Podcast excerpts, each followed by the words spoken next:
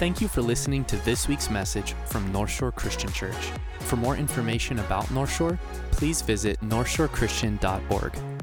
I am uh, happy Mother's Day. I'm just so honored to be here, and I'm I'm really grateful to have been invited by Scott and by the elders to be able to share the message on this Mother's Day. Before I get started, though, I, I want to give a, just a little brief commercial about a class that is coming up on the 21st and the 28th of May. At the 11 o'clock service over in C214, I'll be teaching a two part seminar on how to prepare a Bible lesson. And so it's a way to study the Bible for yourself, or if you wanted to have a devotional or a lesson to teach to somebody else. So it, it gives you a, another skill for your tool belt for that. And you do need to register online. We are not offering an online option, but you do need to register for the class so that we have the materials prepared for you. But it would be lovely to see you there. Okay, if you do not have a Bible, uh, put up your hand, and I believe we have ushers coming down to hand those out. Thank you. Um, looking back on where we've been in the sermon series, we've been studying the life of David. And back in January, we began the series not with the life of David himself, but with the story of a mother in Scripture, with the story of Hannah. Well, we are almost at the end of David's life in this series, and we're closing it off, not entirely today. There'll be one more, more sermon next week, but we're, we're getting down, we're closing it off with the story of another mother. There's another mother in Scripture who comes to the foreground. So we are going to look at her today. We are going to revisit Bathsheba. When you hear the name Bathsheba, the names David and Bathsheba always go together. Her name is nearly always linked with shame and failure. And if you think of that for yourself, that'd be so disappointing. She's like a secondary character in a book, and she receded into the background after the story that Pat preached on. But now it, we're looking about 20 years later, and she comes back to this stage. And I find that when I look at her life, she has a lot to teach me. So I'd like to pray, and then we will look at the life of Bathsheba. Heavenly Father, this is your word that we're opening, and we are so, so grateful that you did preserve the scripture and you put it into our hands so that we have your words to us. Father, every time we open it up, you have something for us. And so as we do this today, we do it with anticipation and we do it with eagerness to hear what it is that you have to teach, to hear what it is you have to say and the things you want us to take from your word and live by them from this day forward. So, Father, I ask for myself that you guard me from error and that you help me to teach your word with accuracy, with truth, and to your glory. In Jesus' name, amen. Okay, we're going to be opening up our Bibles to 1 Kings chapter 1.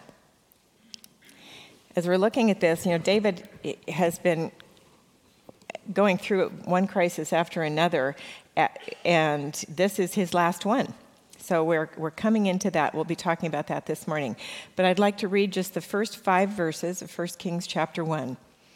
Now, King David was old and advanced in years, and although they covered him with clothes, he could not get warm. Therefore, his servants said to him, Let a young woman be sought for my lord the king, and let her wait on the king, and be in his service let her lie in your arms that my lord the king may be warm. So they sought for a beautiful young woman throughout the territory of Israel and found Abishag the Shunammite and brought her to the king. The young woman was very beautiful, and she was of service to the king and attended to him, but the king knew her not. Now Adonijah, the son of Haggith, exalted himself, saying, I will be king and he prepared for himself chariots and horsemen and 50 men to run before him. Okay, we're talking about Bathsheba, so who's Abishag? Um, and that is kind of a weird uh, little bit of a story to be put in scripture. It just seems okay. That's that is that just seems like a strange thing to be having as part of the narrative. But believe me, it wouldn't be there if it wasn't important and if it didn't have significance. And I am a nurse, so I just have to say, I have to throw this out there. 3,000 years ago, this business of having a, a, a, vibrant, healthy person cuddle up next to, to, a patient who was, who was cold and they were having a hard time staying warm, that was documented, legitimate medical practice. That's the way it was done. I mean, in Israel, it even snows, and there are times when it gets super cold, and they did not have central heating. You couldn't go warm up a warm pack in the microwave. So that this was how they cared for one another. So um, Abishag was found, was sought to, so that she could be David's caregiver because he's old and he's having a hard time staying warm. And she didn't just keep him warm, she was a servant to him. She was given the honor of permanent status. She remained in the household as a member of the family after David had died. It's made clear in Scripture that they were not intimate, but she was given the per- position and rank of concubine. It doesn't call it out in Scripture right here, but it becomes very clear later. In Hebrew culture, a concubine, unlike in other, some other cultures, was not just a legally sanctioned mistress. She was a, a wife. She had the rank of being a wife, but a secondary rank, a secondary wife. So she had a, a position that was secure, just as if she was a, a, a, a real wife, you know, I don't know, a, real wife and a secondary wife. But anyway, um, she had a lesser rank, but she, her position in the home was just as um, secure. And so she was guaranteed to be provided for. So this is going to become significant as we go later in Bathsheba's story. And then we have this other thing, and I only read the introductory part, and it is Adonijah's story. David had 20 sons.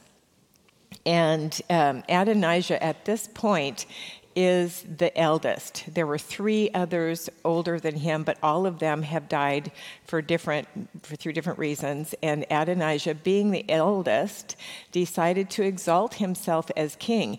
David's old, he's frail, he figures this is my moment. I'm going to take over and I'm going to be the next king. And he rounds up some of the people from surprisingly, that had been leaders in David's army and in David's kingdom. So he has David's the commander and the high priest and a bunch of other people, and he is putting together his forces, and then he declares himself as king and he has a huge party. He celebrates for days, sacrificing all kinds of animals and, and having this big, huge party to celebrate that he is taking over as king he very significantly did not invite certain other people. And so there's this division that's happening that he's forming the house of Adonijah, and then we have the house of David. And he did not invite Nathan the prophet that we have heard of before. He did not invite Solomon, although he invited others of his brothers, but Solomon was the one who had been identified as the next king. So he didn't invite him, and he didn't invite any of the other mighty men or, or those people. So he's doing this without David's knowledge and in opposition to God's revealed will. So he's planning an overthrow. This is not a peaceful succession. And Nathan the prophet comes to the palace and seeks out Bathsheba he comes to her and he, he wants to talk to her about this. That says, Then Nathan said to Bathsheba the mother, and we're going to get to that, but I wanted to first go back. Before we get too far into what Bathsheba's doing now, I'd like to go back and take a look at who she is, who, where she came from. Where did we get her? So we're going to look at Bathsheba's backstory. Who was she? Where did she come from? Well, her father was a man named Eliam. Eliam was one of David's 30 mighty men. And so he was a warrior. Her grandfather was a man named Ahithophel. Ahithophel had been a very close advisor of David, and there's a scripture, 2 Samuel 16:23 that says, "Now in those days, advice from Ahithophel was like an oracle from God. He was the smartest man in the country." It seems like wisdom became a family trait. Anyway, she was from an honored and important family, and she did get married. She became the widow of Uriah. Uriah was another of David's 30 mighty men. So she was the wife of a, of a warrior as well. Then, after the death of her husband Uriah, she became the wife of David. And, and then Bathsheba kind of recedes into the background, but not until a very important statement from God. At the close of the story of, of David and Bathsheba, it says, David comforted his wife Bathsheba. He went in to her and lay with her, and she bore a son, and he, that's David, called his name Solomon. And the Lord loved him and sent a message by Nathan the prophet. So he called his name Jedediah because of the Lord. The name Jedediah means beloved of the Lord or beloved of God. And when you read that verse, understand that there's maybe one to three years that are all telescoped together in that tiny passage. We said it says that she was comforted by David. David comforted his wife Bathsheba. And I'd like you to think back on the profound repentance that David demonstrated after he was confronted with his sin and he confessed his sin before the Lord. Jeff Reed stood up here and quoted Psalm 51, and it's also a, a song. It was real popular in the 70s. So you may know a lot of the words by heart if you're familiar with that song, because it's created me a clean heart, O Lord my God, and renew a right spirit within me. Restore to me the joy of my salvation Take not your Holy Spirit from me. All of those words show that David was so repentant and he wanted his relationship with the Lord to be right and to be healed, to be reconciled and repaired. There are many Psalms written by David that express the comfort that comes only through God.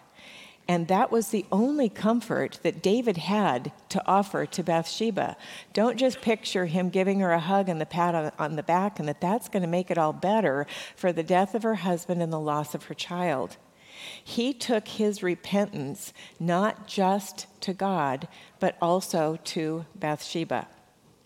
Through David, Bathsheba was comforted by God. And there's a principle at play which is explained by the apostle Paul. 2 Corinthians chapter 1 verses 3 and 4.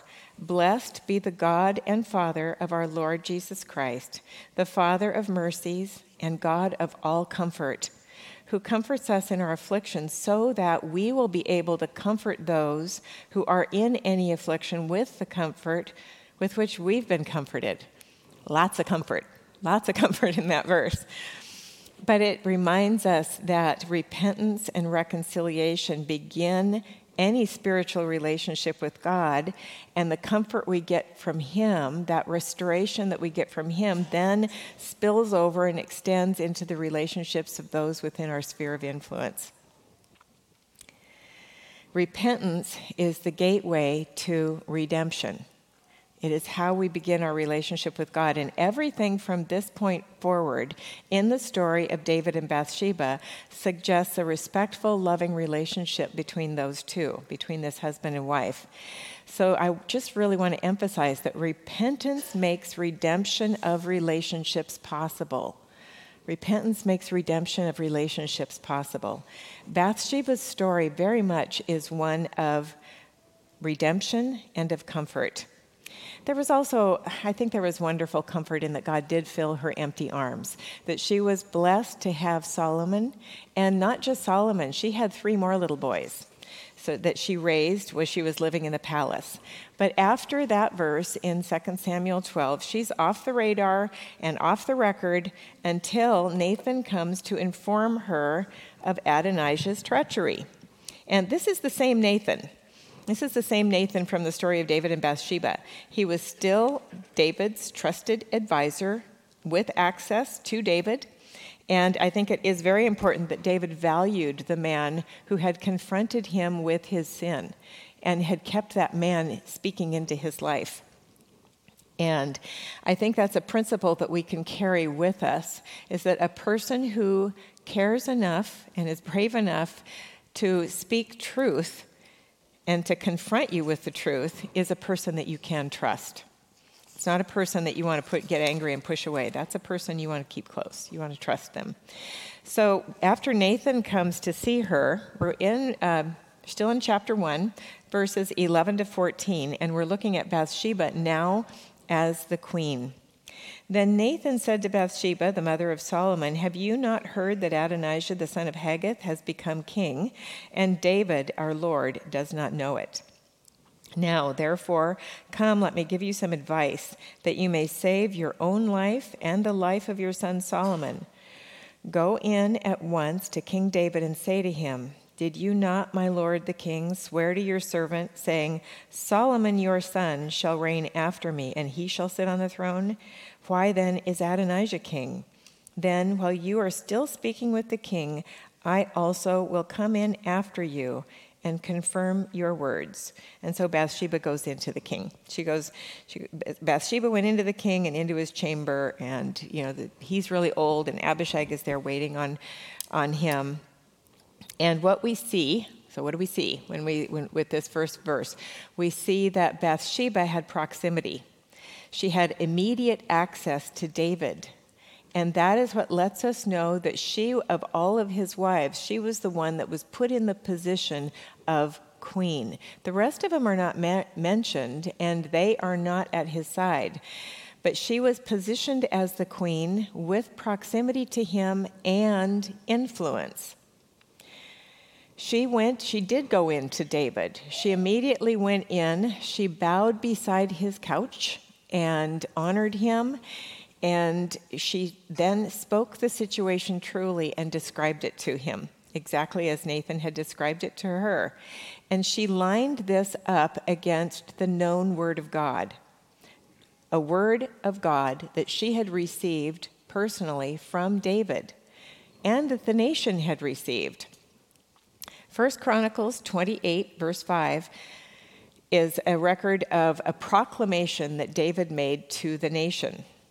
Of all my sons, for the Lord has given me many sons, he has chosen Solomon to sit on the throne of the kingdom of the Lord over Israel. He has said to me, Your son Solomon is the one who shall build my house and my courts, for I have chosen him to be a son to me, and I will be a father to him. So when Bathsheba went and was beside David's bed and was telling him the story of, I mean, the truth about Adonijah and what he was up to, she advocated for the Word of God. And she also advocated for the life and future of her son, Solomon. Picture Solomon as a high school kid at this point. He's probably somewhere in the neighborhood of 17 years old. We, we get that by, um, by math. Uh, David was 50 years old when he and Bathsheba had their first encounter. He dies when he's 70. We don't know how long they were married before Solomon was born, and David's not dead yet. So David's not yet 20 years old. He's, he's somewhere under there. So I'm, I'm going to guess somewhere around 17. Nathan comes in and he gives confirmation. He also comes into David's room, so we know he has easy, ready access, that he is a, an advisor who is welcome. He also bows, comes beside David, and he explains the same thing with a few more details. He is a prophet of God. And I don't want you to get the idea that these two were in collusion, that they were somehow manipulatively collaborating to get David to do what they wanted him to do. I want you to think just for a second ahead to the trial of Jesus Christ and the, the hoops the Sanhedrin were going through, trying to find two witnesses who could agree on an accusation against Jesus. It's because this was correct procedure for a severe accusation of a, of a big crime, you had to have two voices and they had to agree. So, what Nathan had come to tell Bathsheba was easily verifiable, and she fully trusted the word that he gave. So she is bringing the first word, and Nathan is bringing the confirming word that yes, your son Adonijah is committing treason and is getting ready to stage a civil war in this country. So after this is done, and they have both explained things to David, he said, and so you picture it. She's she's been there. She's spoken her part. Then she steps away while Nathan is there, and he says, "Now call Bathsheba back to me. Call, call Bathsheba to come back back up here. And this is where we really see their relationship because I want you to know that as a king, David had absolutely no obligation at that point to include Bathsheba in any of his plans. He could have just given orders and moved on and not said anything. But he didn't do that. He called her back and he very personally reassured her that God's will and his will were still in agreement and that her son is going to be protected even to the point he's going to be put on the throne today. And then he makes it so. They go and they get Solomon, they put him on the royal steed, they dress him in royal robes, they parade him through the town with trumpets and announcements. He is anointed by the spring of Gihon. He's brought back, he's crowned, he's put on the throne, and there is, the city goes crazy. There is a huge celebration with lots of noise and shouting and music and trumpets, and there are sacrifices, and Solomon is confirmed as the king. And Bathsheba has been used by God to confirm her own son on the throne of Israel. So, what about Adonijah? You know, what happened? What, okay, so his party is kind of starting to wind down. And he hears all this noise. He hears all the racket from the town. And a, a young guy named Jonathan comes hopping into the house and he says, Hey, Jonathan, you got good news? No, Solomon has just been crowned king. He's on the throne, he's confirmed. And all of Adonijah's guests, they just sort of got up and went home. They all just, it says that they all just got up from the table and they left. And this guy, he runs to the tabernacle and grabs hold of the horns of the altar. Grabbing hold of the horns of the altar, that was also a thing. If a person was accused of murder, but they were claiming that they were innocent, they could grab hold of the horn, horns of the altar and plead for clemency until everything was sorted out. So Adonijah was guilty, but he wasn't yet guilty of murder. He hadn't killed anybody yet. So he grabbed hold of the, thorns of the, uh, of the horns of the altar. And um, what he was guilty of was that he had exalted his will over the revealed will of God. And very simply put, that is sin. That's all sin. I exalt my will over God's will usually, almost always, God's very, very clearly revealed will of, and that and that's when I sin. So sin is very common to man. But most sin in this lifetime is not a capital crime. so he was given clemency. And Solomon said in verse 52 if he is found worthy, not a hair of his head will fall to the ground. If he is found worthless, then he dies. So he was, he was given an opportunity to prove himself trustworthy. So peace is restored, civil war, war is averted, and everybody's living happily ever after, right? Okay. Until David dies. okay, so we're going to turn the page, look at 1 Kings chapter 2. Um, and we'll, we won't be starting until verse 13. But David does die. It's been a few years. Solomon's kingdom is firmly established as his own. And Tyler gave uh, a portion of the counsel that David had given to Solomon, there was a period of years there where they were co regents.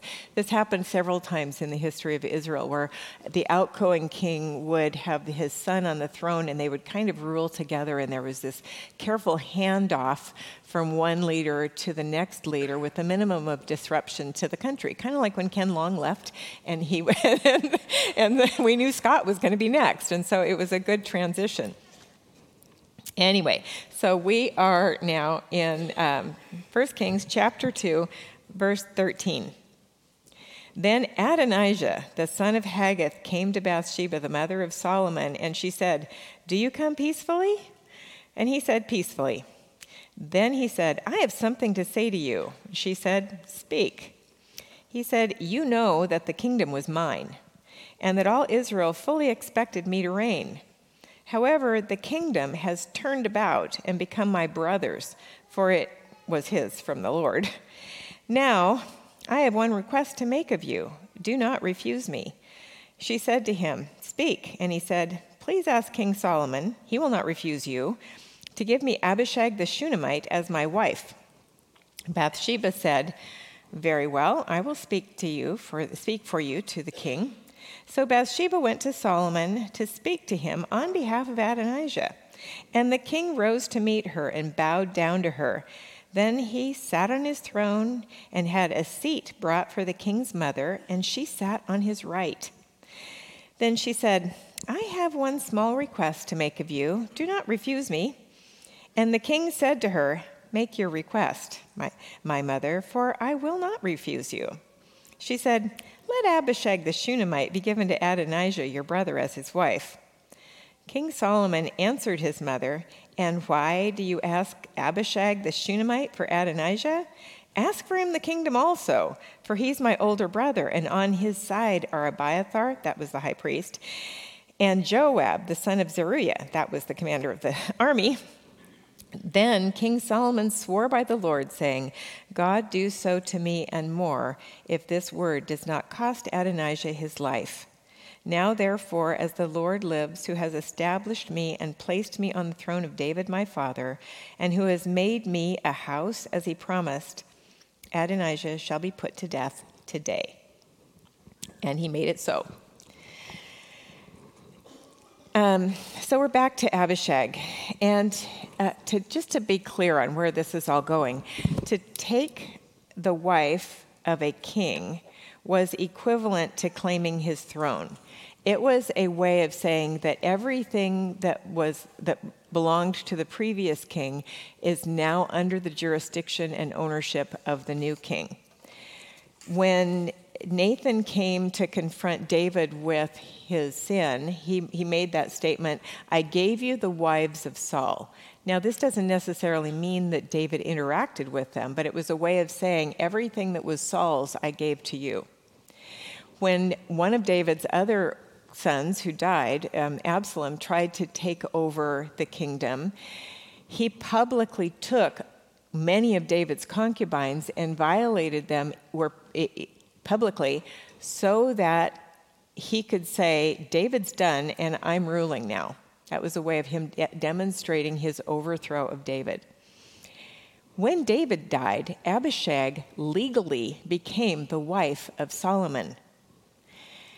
And it says over and over and over again that she was a Shunammite. Does that sound familiar? Is there any other Shunammite you can think of in Scripture? This is what they. Re- this is how they refer to the bride in the in the book called the Song of Songs. She, the bride, is a Shunammite. Imagine, I've, it, it, this, this jumped out at me, and so I went looking to see is this the same Shunammite? Is the woman in Song of Songs the same, the same one? And there's no way of proving it, but scholars do think that's probably how it went. Because imagine, you've got this gorgeous, maybe 15, 16, 17 year old caregiver for David, and you've got maybe 16, 17, 18 year old Solomon who is like, oh my goodness, she's his concubine. She's going to be my wife. Okay, living in the same palace. I think it's, I like it. Okay. but we can't prove it. But the main thing is that this whole thing with Adonijah, this is not innocent. This is him posturing so that he can set the stage for a coup attempt. He is claiming that he still has a right to the throne. So when you read this, do you get the impression that Bathsheba was fooled by him? Because we really need to not look at this through Western lenses. We have to view it through the culture of the time. And remember what we've already learned about here. Her, she knew her way around the palace and she knew her way around the politics. And she was a woman of Israel. She knew her way around the, the law and the culture. Adonijah showed his intentions when he came to talk to her. You know, the kingdom was mine, and all Israel expected me to be king. So that shows where his heart is. And the first words out of her mouth are, Do you come in peace? She knows he's not trustworthy. And she had said as much to King David when she was saying that her life would be forfeit if she if he had become the king. This is written in a way that so we as the reader get the same impact of the request that Solomon would have gotten. It's supposed to jar us a little bit. It's supposed to seem, wait a minute, that's just not right. There's something wrong there. So she goes in to Solomon, and in all, for all practical purposes, she just drops Adonijah's request verbatim and lets it fall. And it does fall, falls hard. Adonijah's earlier reprieve was conditional. Verse 52 remember, if he's worthy, he lives. If he's found wicked, he dies. So don't misread this and think that, that Bathsheba was somehow gullible.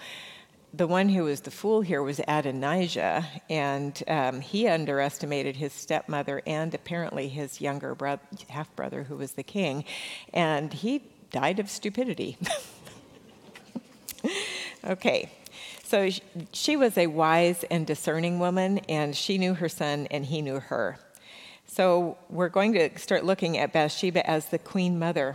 And again, we find that she had proximity, that she was freely, she had free access to go to Solomon and that she went in to him and, and because of their relationship the relationship they shared it says that he bowed to her and he had he said hey guys bring a seat and put it here beside my throne.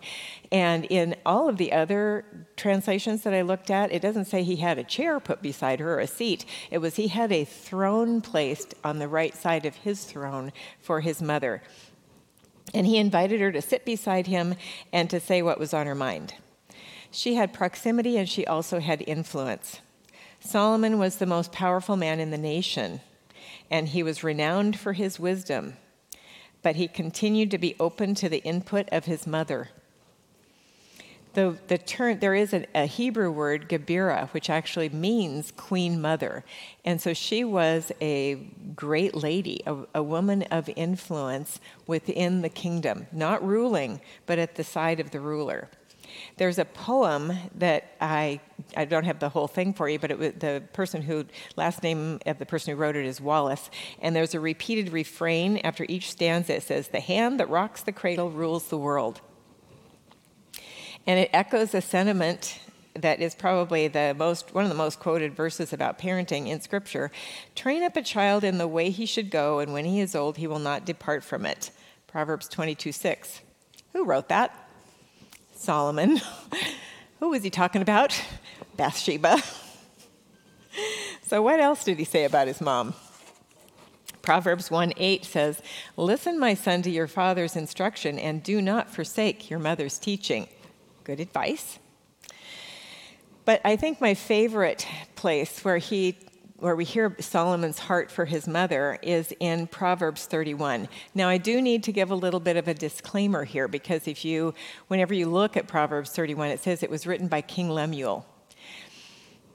If, at the very beginning, the introduction to the book of Proverbs says that it was written by Solomon. And there are a lot of places in Scripture where a person has more than one name. And 3,000 years of Jewish tradition consider that Lemuel, which also means beloved of God, whereas Jedidiah means beloved of the Lord, that it, this was a pseudonym for Solomon. And that this, this was actually written by him under, a, under one of his different names. So I'm going with it. And um, so we have in the first nine verses of Proverbs 31, it has a separate title. And the title of it is called An Oracle My Mo- His Mother Taught Him. If that is true, then through the pen of Solomon, Bathsheba speaks to us today. And this oracle, it's a little short po- short thing. Uh, it's a piece of advice to a young man, a youth in the palace who is going to one day be the king. I mean, everything with Proverbs 31 just fits really well with the Solomon story. The last ten, uh, verses, 10 through 31, are considered to be a tribute, maybe not a eulogy, but a tribute from Solomon about his mother. And it's that lovely poem about a virtuous woman who fears the Lord. Instead of reading all of it, I'll just give you the last few verses. It's in um, 31, 29 to 31. Many women have done excellently, but you surpass them all. Charm is deceitful and beauty is vain, but a woman who fears the Lord is to be praised. Give her the fruit of her hands and let her works praise her in the gates. I think that's just the best Mother's Day card ever written. so, Proverbs 31 illustrates for me the, the reality of redemption. Now, how do you think about Bathsheba? And this is a valid question because we remember Paul as an apostle and for writing most of the New Testament. We don't immediately recall his persecution of the church and his days of murder.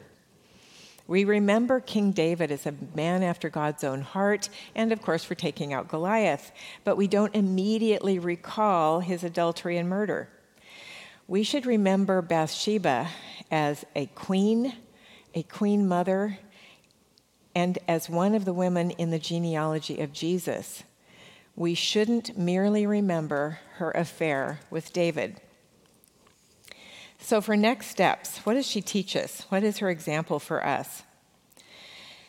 And I will get, get to some real uh, pre- key principles to hold on to, but I think it's, it is important that her influence didn't end in childhood. She was available to advise and to protect Solomon and defend him for her entire life, not controlling, not holding the reins, but she was there as a respected resource. I think so commonly motherhood stories get confined to those years of, um, you know, babies, toddlers, carpools, wet towels on the floor, the intense years when they're really living in our own house and we are speaking into their lives as teachers and leaders. But Bathsheba is an example of how the relationship between a, a parent and a child continues all the way through adulthood, that there's a uniqueness to that relationship. She was an advocate for him when he was like maybe 17 to 20, somewhere in that teen year, and she went before the king on his behalf. And when she went before the king, she went with, armed with love, with reverence, and with the word of God. So here's the first of your next steps. I advocate for my family by going directly before the king. Jesus is my king. I advocate for my family by going directly before the king. I have free access, I have proximity to the king. A, a, mentor of mine, when my kids were in high school, told me as long as they are living with you, talk to them about God. As soon as they move out, talk to God about them. so Bathsheba was invited to sit beside Solomon and to speak. She offered input, but the outcome wasn't hers to control. Now, we have raised three kids from infancy, and um, then we have a fourth that we, that we call her our aftermarket daughter that we got when she was 20. And I, I want to just throw in a, a, little word about that too, because there's no limit on the number of spiritual children you can have. And I think every child needs many spiritual parents. We each get a, a, matched set of one of two biological parents. That's how it's done. But but we need others speaking into our lives. Children need other spiritual parents bringing the wisdom of God into their lives. And we have that to give as adults. We, that we can have other children that are spiritually ours. But anyway, with all of our adult children, whether they were homemade or acquired by faith, the next step is our input and help is now by invitation or after obtaining their per- permission. Our input is by invitation or after obtaining their permission. We can offer but not impose our opinions, our instructions, and our interference on them. My kids are quick to firmly but lovingly let me know when I have crossed that line and when I need to back off. But I'm just so full of experience and wisdom. Don't you just want me to make it easy and tell you what to do? But I'll tell you, my loving input can quickly morph into just plain butting in. So I am learning to preface my input, my suggestions, with a question Would you like my input? Are you asking for my advice? And remember that no means no. And Bathsheba got out of the way. She did what she was invited to do, and then she stood aside while Solomon did what he needed to do as the king. And that is a hard thing to do with adult parenting to know when not to step in and help, when to let them sort it out with God, and with and to let him completely speak into their lives. I have on rare occasion had to actually say no when they've asked for my help, um, to decline help, or what's even harder is to just stay quiet. There was definitely mutual respect that was modeled by Bathsheba and Solomon. She sat at his side because, as adult and child, it's a more even relationship. Solomon bowed to her, yet she regarded him as her king, and he was the one who was on the real throne. So they're parent and child. There are new roles that are defined now. She's no longer the leader and teacher. Our kids are gaining life experience, and we can draw and learn from them. I view them now as the adults that they are, not as the children they once were. So we have our three that were born in our home Eric, Sean, and Lauren. And I was going to go in now and just launch into a whole, you know, pictures on the screen and telling you everything about each one of them and their character. I will spare you that. But I will just say that each one of them, including our, our daughter Callie, who we got later, all four of them gave insight to me to be used in this message. They all spoke into this there is a time, you know, our roles have shifted, and there is a time coming when our roles will probably shift again. And there may be a need for us to submit entirely to their wisdom and leadership. Hopefully, we have trained them well. The last step is that looking at the whole of Bathsheba's life and laying it alongside the way I now see my children, whether they are my own or acquired through faith, the next step is that I live my life and I view theirs in context of present redemption, not past failure. I live my life and I view theirs in context of my present redemption, not past failure. Because if anyone is in Christ, he is a new creation. The old has passed away. Behold, the new has come. Let's pray.